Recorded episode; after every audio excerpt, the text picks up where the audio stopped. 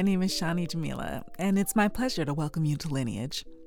This show is actually part of my practice as a conceptual artist.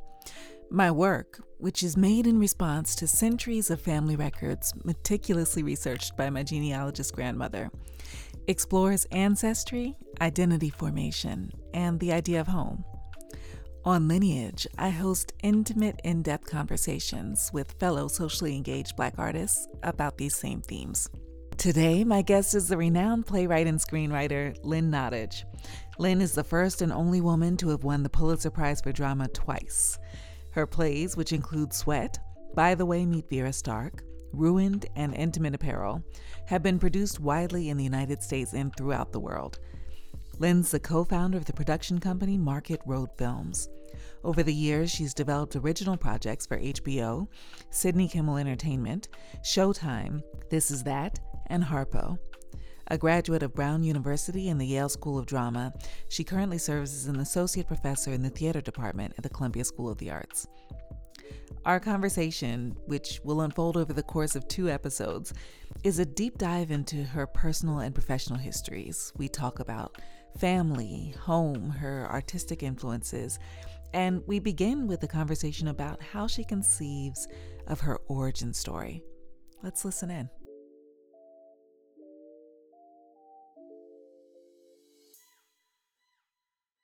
So I want to just take a moment and kind of begin at the beginning. Okay. I want to talk about your your origin story.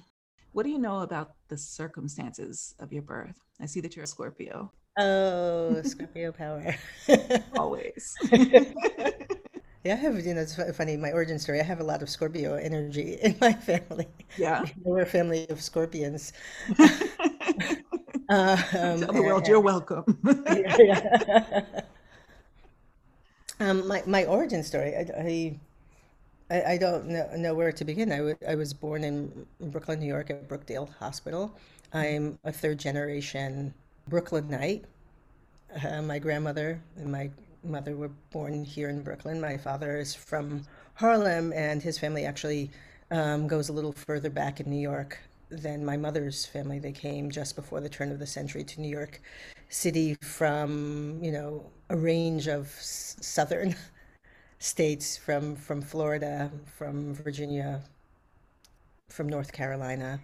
Like you, I'm really very interested in genealogy and I've begun to take like a deep, deep plunge into trying to figure out who my family is just because there's so many blank spaces. It's in the case of my mother, um, she never really had a relationship with her birth father.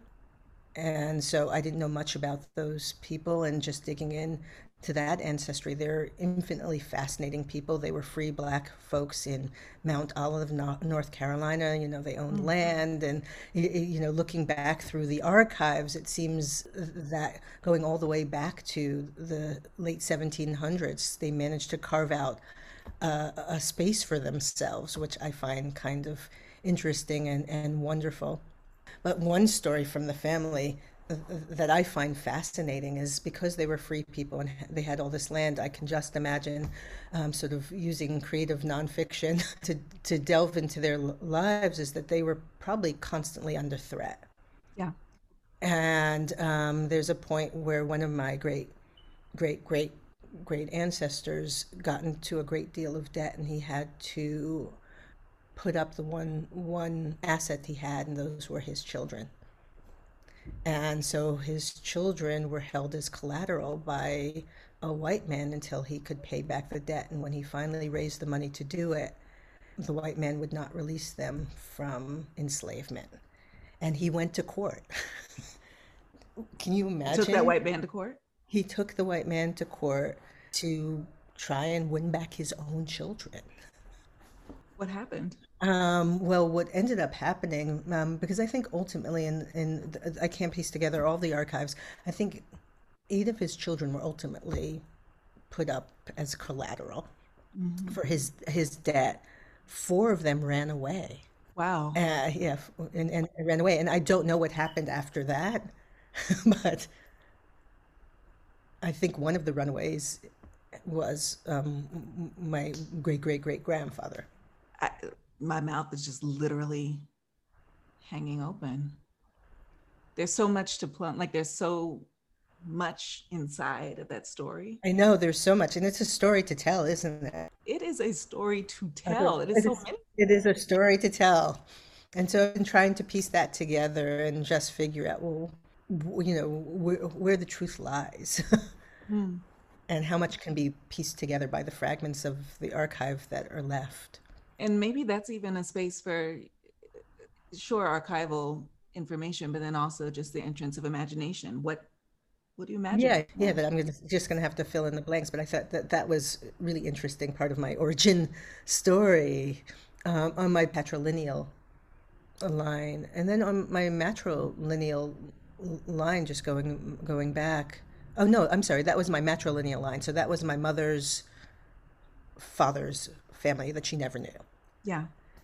And on my mother's matrilineal line, it, you know, we, we go back to Bar- Barbados, and I would love to go to the the Bajan archives, which exist in the building and supposedly are very much intact. And I had the opportunity to visit it very briefly and try and find out exactly where they came from in Africa, hmm because supposedly you can, because um, the, the plantations kept such meticulous records, is that you can figure out where and when your ancestors came. And so I would love to do that work.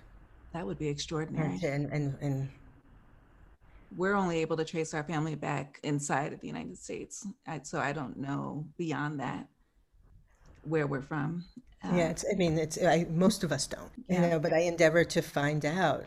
And on my my um, patrilineal line, they're from Florida hmm and from the Bahamas, like from you know, and Key West, from that you know all the way so Bahamas, Key West, um, Jacksonville.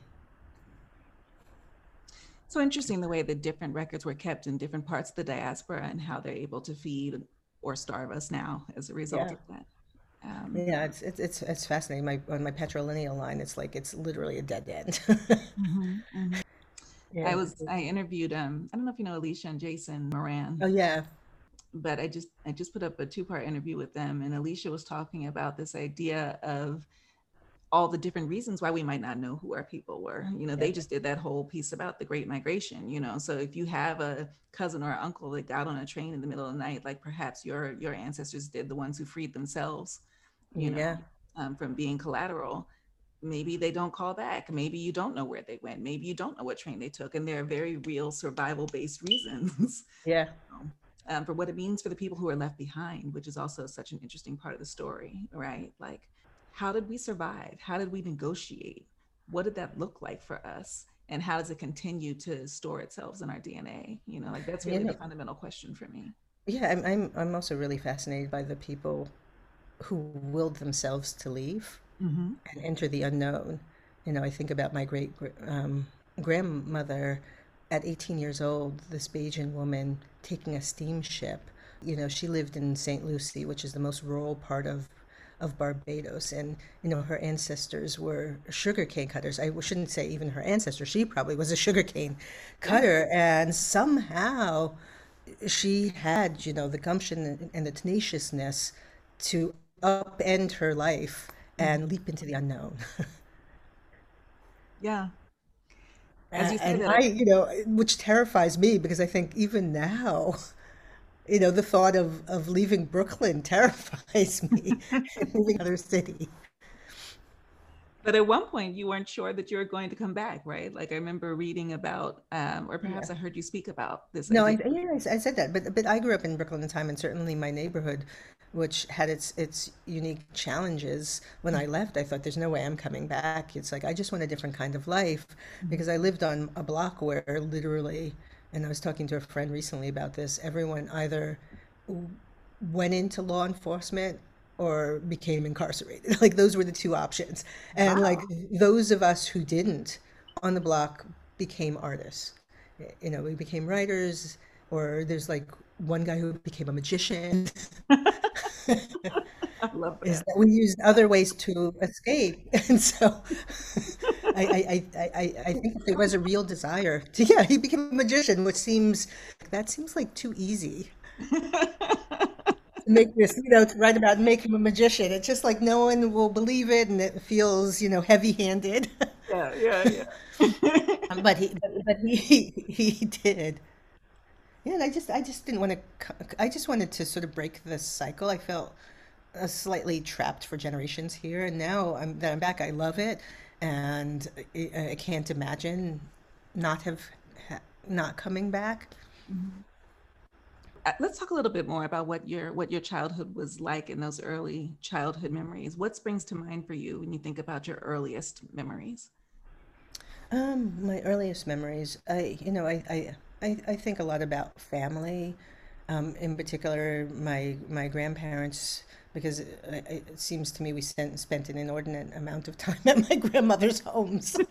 my parents just were like, "Here you go, pick this up, plop. You're gonna be with your grandmother," and you know, and we were really fortunate, particularly my maternal grandmother, who just was one of the great raconteurs and just lots of fun and her home was always filled with people and so mm-hmm. um, some of my earliest memories is just like sitting at that table listening to people laugh and talk and, and talk. And by contrast, my my paternal grandmother who lived in Harlem, who was a little more stern and very religious and not prone to laughter at all, but my cousins were all there. And so when I went to her, her house, it was always filled with with cousins and people who who I didn't see on a regular basis except for when I was there. And so that was a great deal of of fun. And we, you know, we'd roam around Harlem and go to Central Park, and um, it was, you know, I have immensely fond memories. But when I think of my childhood, I do think about my block mm-hmm. here in Brooklyn and how,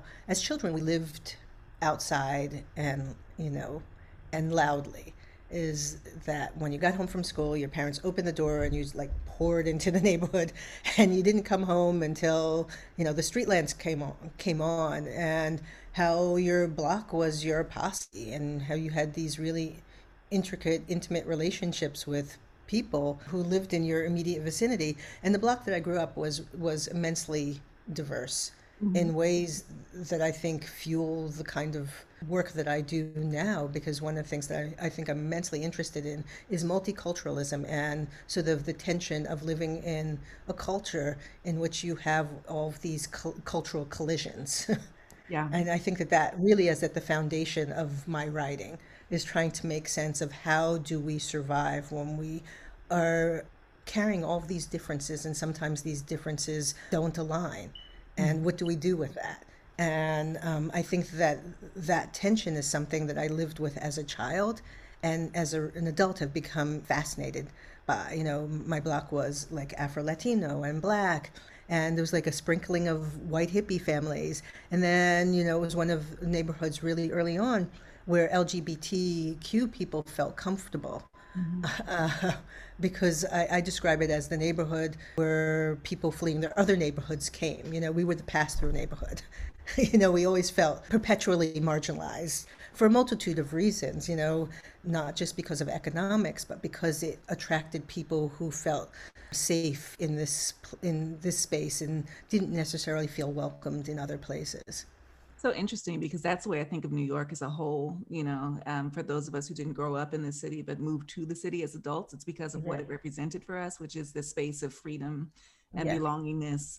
You know, I'm really sitting with this idea that you said of being a child who was allowed to live loudly you know, yeah. and what that means for belongingness and stepping into the fullness of yourself and knowing that these that these are my streets, this is my community. I am allowed to be here in the fullness of myself instead of this idea of you know children are to be seen and not heard not heard yeah well I, I, I certainly did hear that when i was a child as well when you're outside you know we could be seen and heard inside when you're sitting with the adults you could have to be seen not not heard but but i was just talking to, to some friends the other day and they were talking about just how the culture has evolved mm-hmm. um, in part because children aren't playing outside in the same way mm-hmm. and we're we're we're not creating our own mythology it's like when we were outside you know we built alliances we told each other stories we made up games you know we had a really full robust imaginary life that then became sort of the foundation for our adulthoods but that same thing isn't help happening now for a new generation of young people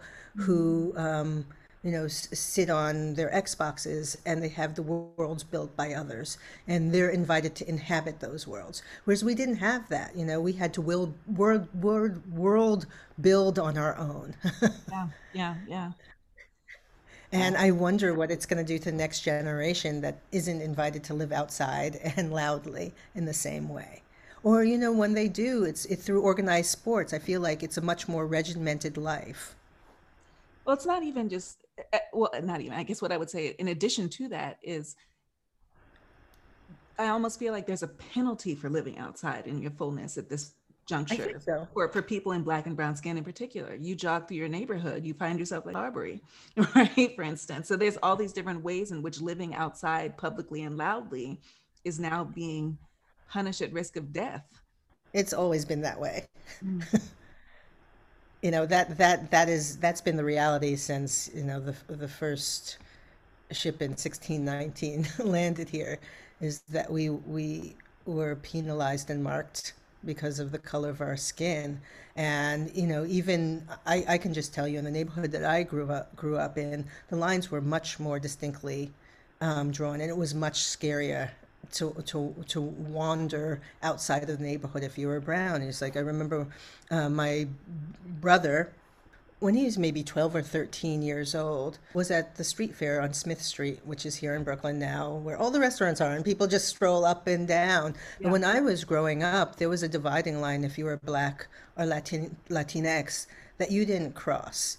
You know, I want to say it was it was like Warren Street or or DeGraw, and you just didn't put your your toe over that threshold for fear of your life. And I remember my brother was with one of his friends, and they lost track at the this um, street fair, probably eating ice cream, and they stepped into the Italian neighborhood, and they were jumped immediately and and and beaten up and a police officer intervened and rather than saying oh are you okay? And penalizing the young people he basically said you guys are in the wrong neighborhood. You're lucky. And but that happened time and time again. So i do understand the danger of like the Ahmaud Ar- arbery's and the trayvon martins but that real- reality has been with us forever.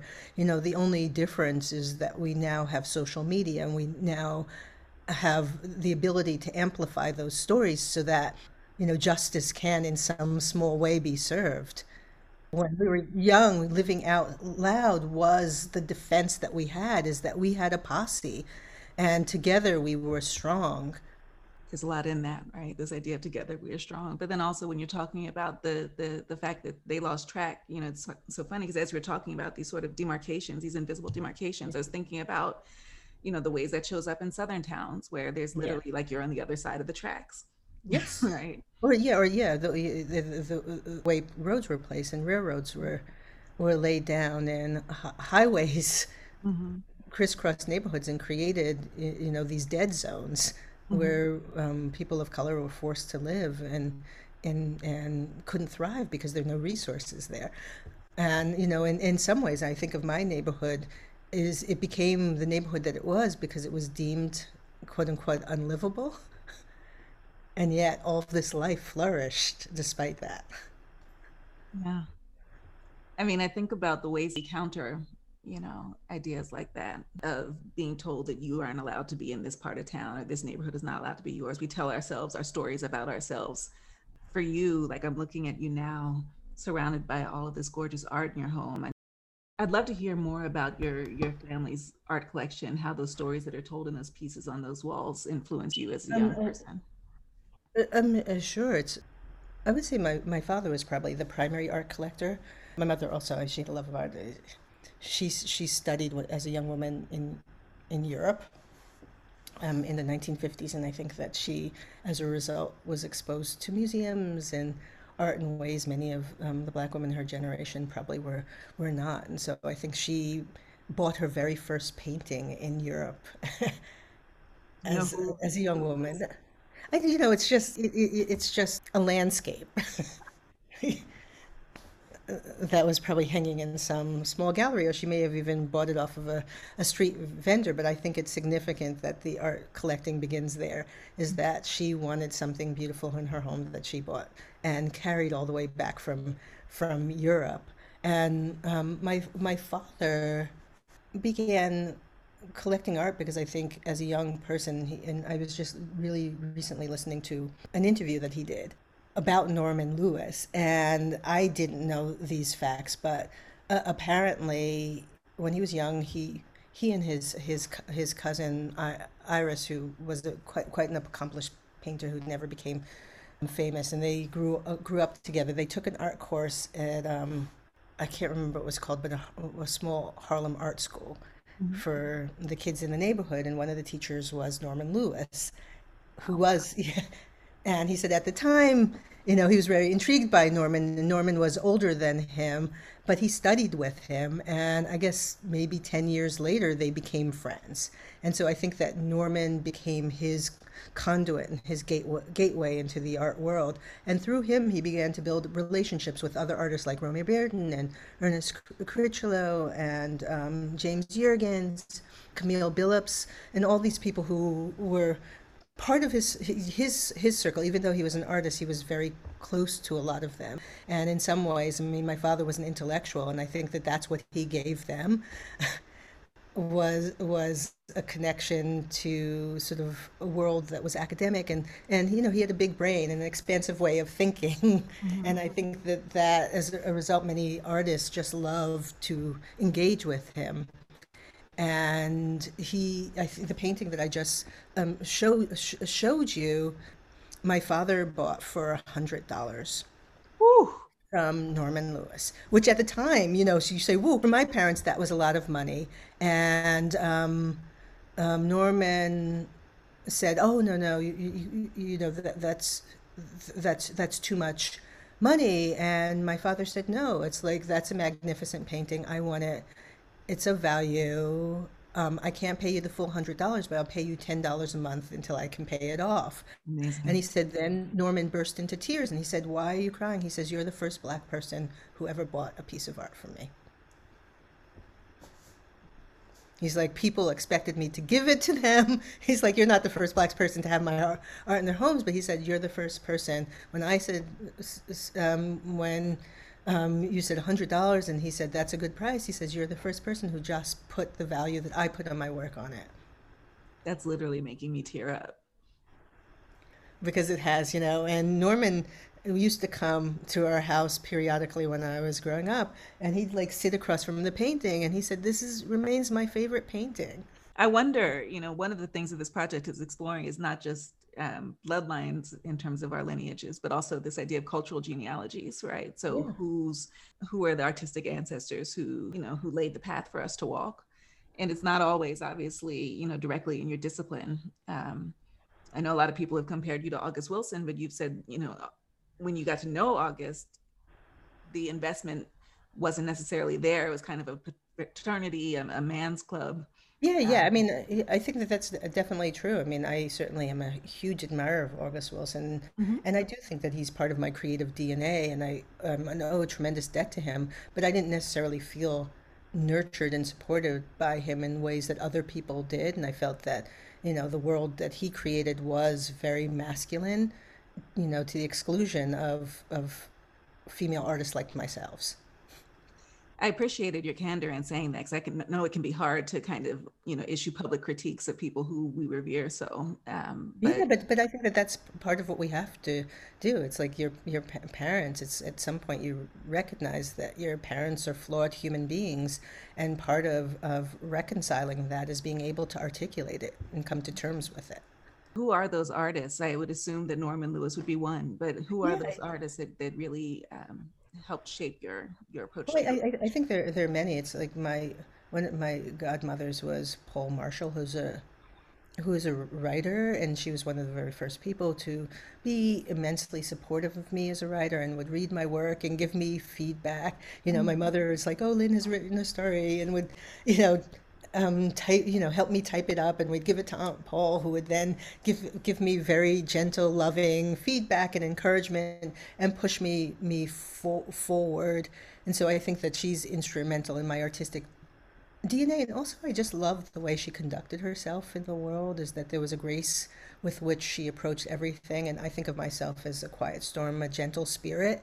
And so often when I saw other African American women um, writers is is there is kind of a robustness and living out loud and and being sort of hyper articulate and and out there. And I thought that's not who I am. And I feel like Paule Marshall also is not that person. And so she in many ways um, gave me a roadmap to navigate this world as sort of a gentle slightly introverted shy writer who tells stories and wants those stories to be in the universe, but doesn't necessarily want to be constantly out there pushing them. Yeah. Um, you know, and I, I, think that a big part of my artistic D- DNA is certainly the African American women writers who came on the scene in like the 1970s. I mean, I feel blessed that I came of age in a moment when there were so many stories being told with protagonists who looked just like me. Even if they weren't urban stories, they were still black women a lot of times around my age and I could lose myself in those worlds. You know, the books that were written by Toni uh, Morrison. And I remember like Alice Walker's Color Purple, literally, I have to say that book kind of rocked my world. yeah. Yeah. You know, I remember reading that book and thinking, oh, there's many ways in which you can tell stories. I felt that f- formally it was so different from some of the other things that I wrote and closer to the way in which I my imagination wanted to share narratives. I mean, it's almost because it's written in the form of le- letters and it's first person. It was it, it, felt like a series of monologs mm-hmm. and I thought, oh, I can tell stories in in that way. But I also read books um, by like Alice Childress and Louise Meriwether and you know i just felt like there was oh rosa guy. There were so many places to lose myself. And i think that without having sort of collided with those individuals at the right moment i probably wouldn't be a writer you know? I may be a teacher or be something something else. And but the other ingredients i think that were part of my cultural dna is that um, one of my mother's closest friends was Linnell Hemphill, and she was married to Julius Hemphill, who was part of the World Saxophone Quartet. I played the flute. I went to the High School of Music and Art, and so I was playing the flute, and he loved to like, he's like, give me that flute. Let me show you how to. and he'd be like, I'd be like, oh my God. He'd be like, and I just think about how he just took that flute with so much gusto and just played in ways that were uninhibited and freeing. And I thought, wow, when I'm in school, I'm locked into the notes on that page. And this man's like, you do not have to do that. Yeah.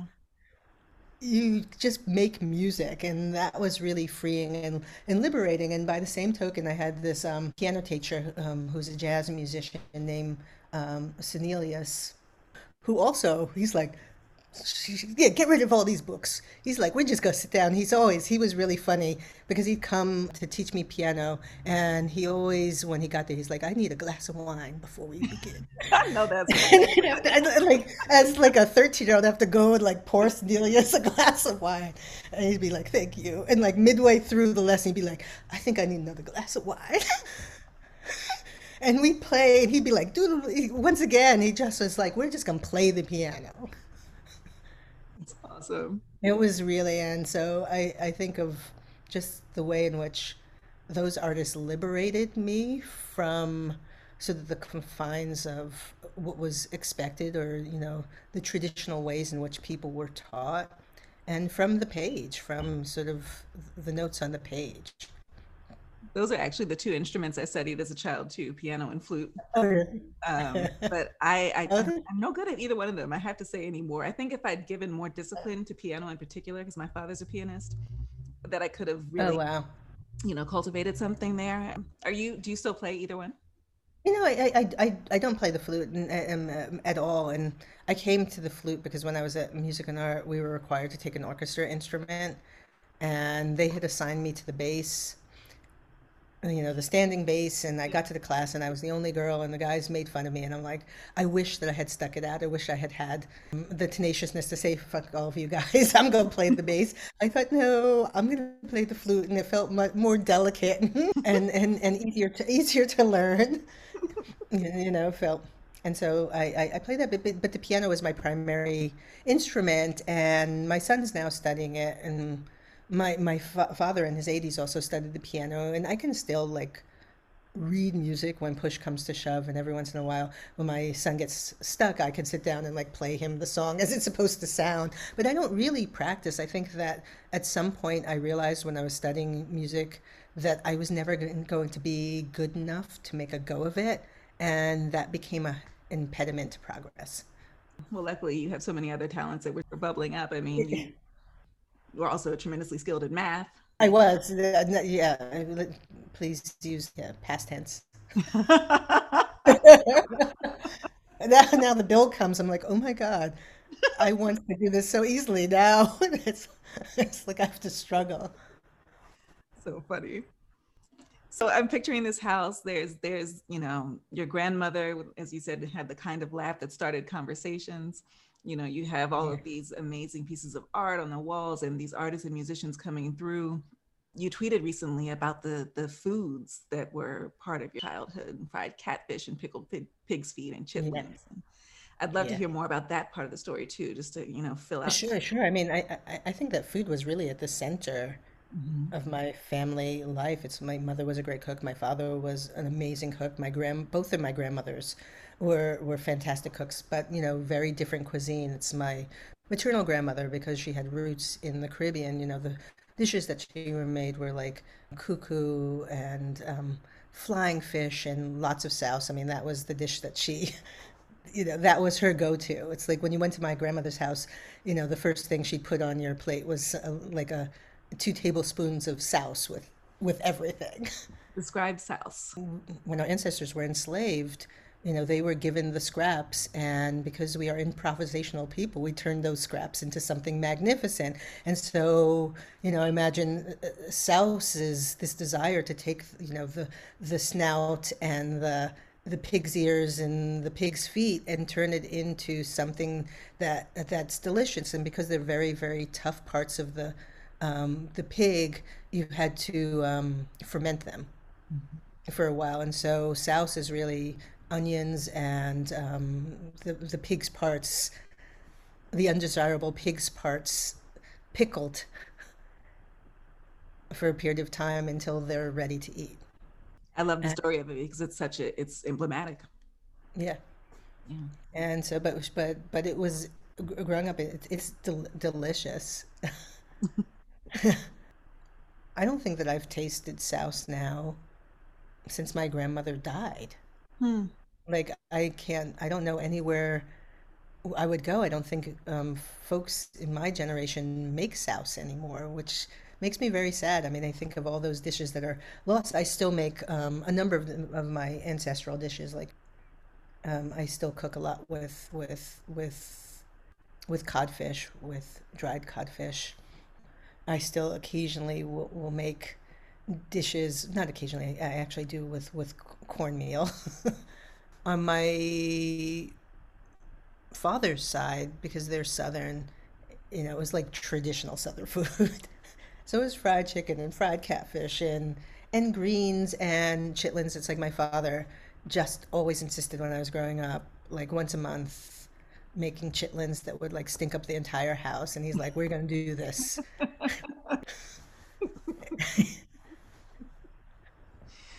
right. You know, those chitlins. It was just like hell for a day. As I'm envisioning this this this childhood home of yours, that you have the amazing, um, you know, really I think fairly unique story of being able to raise your own family inside of now. yeah. Um, to me, it's it's the it's the spirit of the food, it's the spirit of the art, it's the spirit of those things that Uncle Norman left behind. It's the spirit that literally shook your home when your mother transitioned. Yeah. Would you mind speaking a bit to that story? Sure. I mean, that's it, it's my my mother who who was an incredibly beautiful human being. I mean, she was a beautiful woman physically, but also just, you know, she radiated warmth and joy. And she was a school teacher and she was an activist and um, as I had mentioned, she had um, Lou Gehrig's disease and ended up dying relatively young um, without fully completing her story because there was so much more um, that I felt she wanted to accomplish and wasn't able to do to do it.